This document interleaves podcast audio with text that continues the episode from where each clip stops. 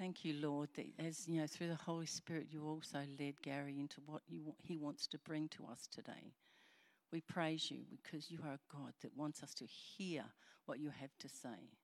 May our ears be open to hear. May, um, if there's someone in this room that really needs to be centered on one specific thing, may they hear it and it will, and it will take place in their heart. We thank you, Jesus. We thank you for this church, for our church family. And we thank you for Gary bringing the word. Amen. Thanks, Dawn. Okay, apologies to all those online. I'm going to disappear off the screen for a few seconds while I get up on the platform. I'll keep talking so you know I haven't left and gone home. Here we go. Yeah, no, I'm going to use this one. Thanks, Tegan. Tegan's looking after me. There you go. I'll have this one. Nothing personal. How is everybody? You're very quiet today. I can't believe that these things actually stop you from sounding appreciative or, or happy or something. Anyway, look, let's uh, look at the word. First of all, a, um, a big thank you to Andrew and Melissa for turning me loose on their platform. regrets? No, no, no, no regrets.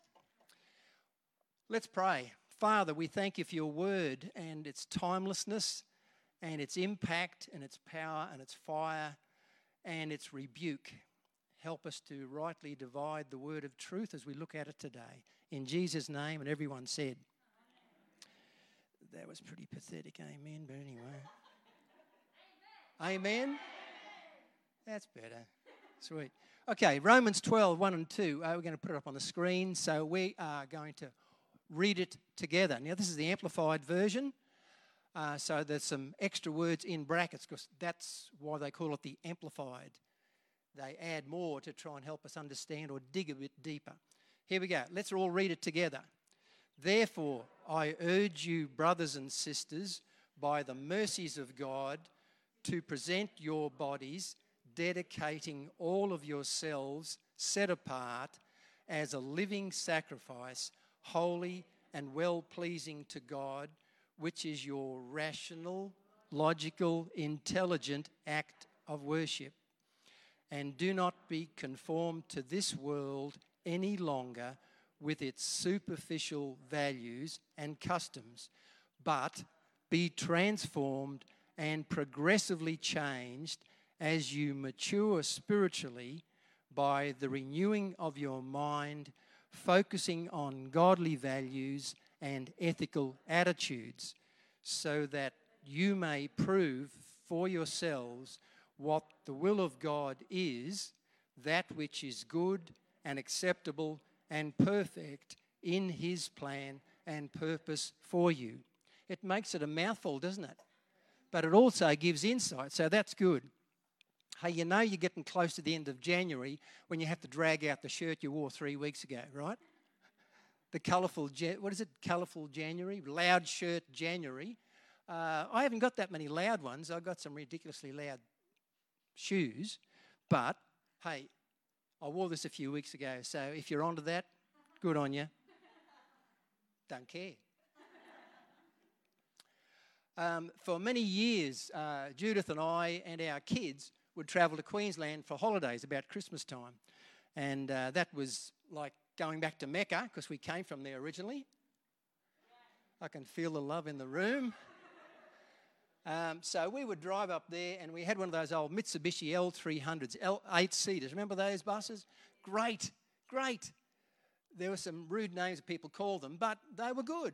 So we would head off. The kids would be asleep across, all padded up with blankets and pillows and whatever else, and we would drive through the night. Judith and I would share the driving.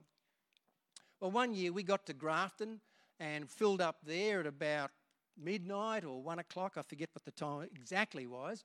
But we filled up, and obviously we'd picked up a dose of dirty petrol. So we kangarooed our way from there to um, Woodburn.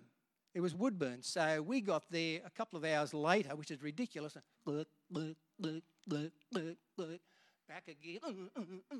It's a wonder it didn't wake the kids up. It was horrific. It seemed to go on all night, but a couple of hours of kangarooing like that, you start to worry about the car falling apart.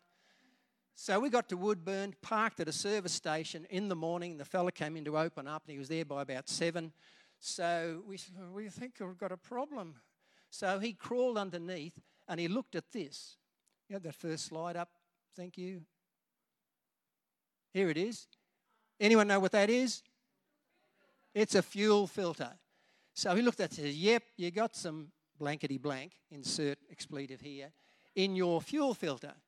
So he replaced a little bit of plastic, which probably cost us about four or five dollars, and away we went, running smooth. The car was always intended to run smooth, but because we had garbage in our fuel line, we weren't running smooth. We were feeling like we were some sort of big metal kangaroo. It was horrible, horrible. So here's what it probably looked like before he replaced it. See the one on the left? That's a dirty fuel filter. That's got garbage in it. We use filters all the time. You can pull that down now. We don't want to look at a dirty filter for too long. We might bring it back later, but right now, forget it. Um, we use filters all the time. This stupid thing is a filter, right? Supposed to stop me spraying my germs over you and you vice versa. Uh, spectacles are filters, so it corrects what we're seeing if we've got eyes that are a little bit on the dud side. Uh, AirPods and headphones, we've had some experiences which are fairly predictable at our place. I'll have the AirPods in listening to something, or, and Judith will be talking to me, not knowing I've got those in. And, and I see her lips moving and go, What? 80% of married life consists of saying, What? from another part of the house. Did you know that? Happen to, what? So that's a filter too. Um, clothes filter out funny looks. Shoes, filter out stuff, get into your feet. Thongs, even. Yeah, go the thongs. A sunscreen, bandages, band aids, phone blocking, so you don't get those annoying calls at dinner time at night trying to sell you something. Uh, email rules, which you can set up so you can filter. Remember emails? Yeah, two or three people remember emails.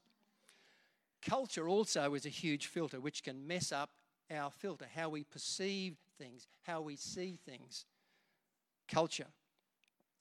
We've been doing a Bible study with a couple of friends of ours. Four of us are doing a study, uh, and we were listening to a video by the Reverend Dr. Bernice A. King, who's the daughter of Martin Luther King Jr., who was, and she was five when her father was assassinated. So that's going to mess up your filter, aren't you? Isn't it?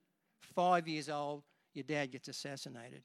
She said this We are all raised in different cultural, national, and religious experiences. She also said this, and this has been said many times before we are spiritual beings having a human experience, not vice versa.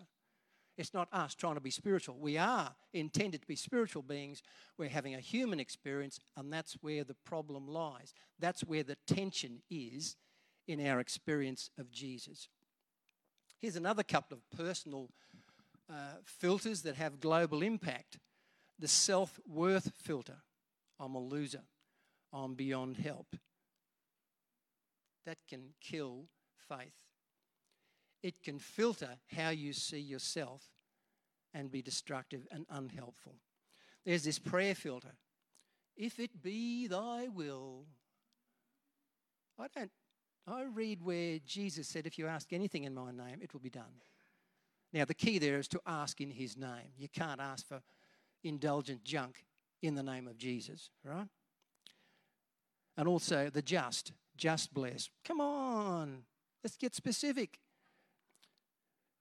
A filter can make all the difference to what you allow into your system, just like that petrol filter. And filters are there you have them. If you've got damage in your life, if you had relationships that haven't been helpful, you've got a filter that is affected by that. So we would have to ask the obvious question if I could turn back time. There you go. For those who are waiting for a rock quote, if I could find a way to take back those words that hurt you. Yeah, well, there's more than that we'd like to take back, correct? Could you, if you wanted to turn back time, if you could turn back time, without sitting on a dirty big cannon like Cher did, right? How would you relive? What would you do better? What uh, relationships would you think through before you entered into them? Uh, and what else would you do with more thought and wisdom? So, as Romans 12 just said to us, be transformed and progressively changed as you mature spiritually. Some of these things, uh, straight away, as soon as we accept Jesus as Lord of Lords and King of Kings and our personal Saviour, He starts to mess with you straight away. He starts to mess with your filters. He's given you a new filter, but there's still stuff running through it from our experience, from our life, that's going to mess it up and warp our perception of life generally. 2 Kings chapter 5, there's a story about a man called Gehazi. He was like uh, the gopher for Elisha. You know what a gopher is? You, know, you go for this and you go for that. Runabout, you know, ADC if you're in the military or whatever, in the forces. So Gehazi, the story's about him. That's a different story. But the point is, in 2 Kings chapter 5, this leper called Naaman comes looking for Elisha to, re- to be healed. Now, if you know the story, Elijah didn't, Elisha didn't even come to the door. He just sent Naaman out, who's, uh, Gehazi out, who said, uh, The boss says, just go and wash in the Jordan River seven times and you'll be healed. He was not impressed. He thought, Look, we've got better rivers than this back home. I'm not going to do that stupid thing. But his advisor said, Mate, you know, he's the man of God. Uh, if, if he was telling me to do that, I think I'd do it. So he goes and dips himself in the Jordan River seven times, an important number, and is healed. Now, straight away, Naaman has a new filter because he goes back to Elisha and he says this He returned to the man of God, he and all the people in his group, and stood before him. He said, Behold, I know that there is no God in all the earth except in Israel. So he's changed, he's changed horses straight away. He's going, bang. The God that did this, he's the real one. So I'm going to serve him. I'm going to follow him. And then he suddenly has a little conscience prick. Uh oh. So he says to Elisha, In this matter, may the Lord pardon your servant when my master the king goes into the house of his god, Rimmon, to worship there, and he leans on my hand, and I bow in the house of Rimmon, when I bow down in the house of Rimmon, may the Lord pardon your servant in this matter of attending the king when he worships. Elisha said to him, Go in peace. In other words, don't worry about it. Straight away, a man impacted by God through his healing has a new conscience, a new filter, and he's going, Whoa, hang on, this means if he's the real God, I can't be kneeling down in front of this other God, Rimmon. So please, Elisha, what do you reckon? And he's going, Nah, go in peace. It'll be okay. God understands. Suddenly there's a new filter. In 1979, Bob Dylan came out with his 19th album. He hadn't had a hit for three years. His first album since his encounter with Jesus. There you go. Bob Dylan, the prophet, the pot smoking prophet and voice of the 60s and 70s, wrote this album. It was called Slow Train Coming. And he said these words to change my way of thinking, make myself a different set of rules. Straight away, he's going, Well, I've got to adjust how I do life now. If I'm going to follow Jesus, if he's the real deal, it's going to mean a lot of change.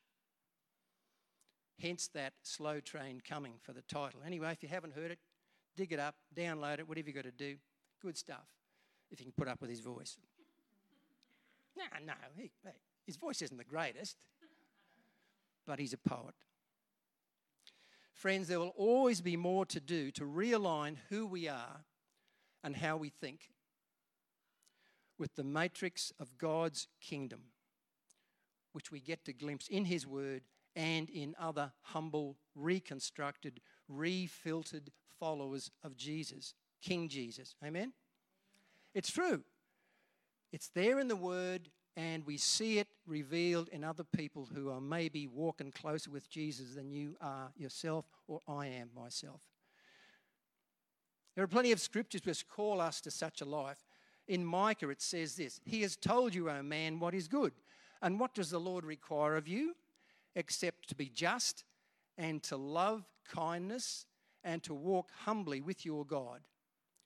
In brackets, because this is the Amplified, setting aside any overblown sense of importance or self righteousness. Ooh, ooh, that hurts. Galatians 5:16 says, "But I say, walk habitually in the Holy Spirit, seek him and be responsive to his guidance, and then you will certainly not carry out the desire of the sinful nature, which responds impulsively without regard for God, without regard for God and his precepts.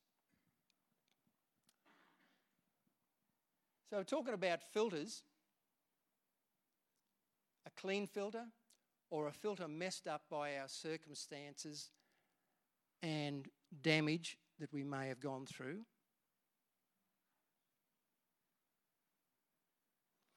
Let's push the analogy a little bit further. If this is a vehicle, I've got to ask you who's driving your car? If you're sitting at home, let me put it to you who is driving your car? When the Spirit of Jesus controls our life, it says in the Word, He will produce this kind of fruit in us love, joy, peace, patience, kindness, goodness, faithfulness, gentleness, and self control. It's His work. If He's got His hands on the steering wheel, or if you want to sing, Jesus, you can drive my car. Okay, all the hippies in the room can go, yeah, right? Yeah, yeah. When the Spirit of Jesus controls our life, He will produce that fruit in us. It's not our effort, it's Him alive in us. So, how many times have you come back to a point in your life and you faced the same demon? The same crap that you were fighting years ago? Did you give up? Or did you go back again?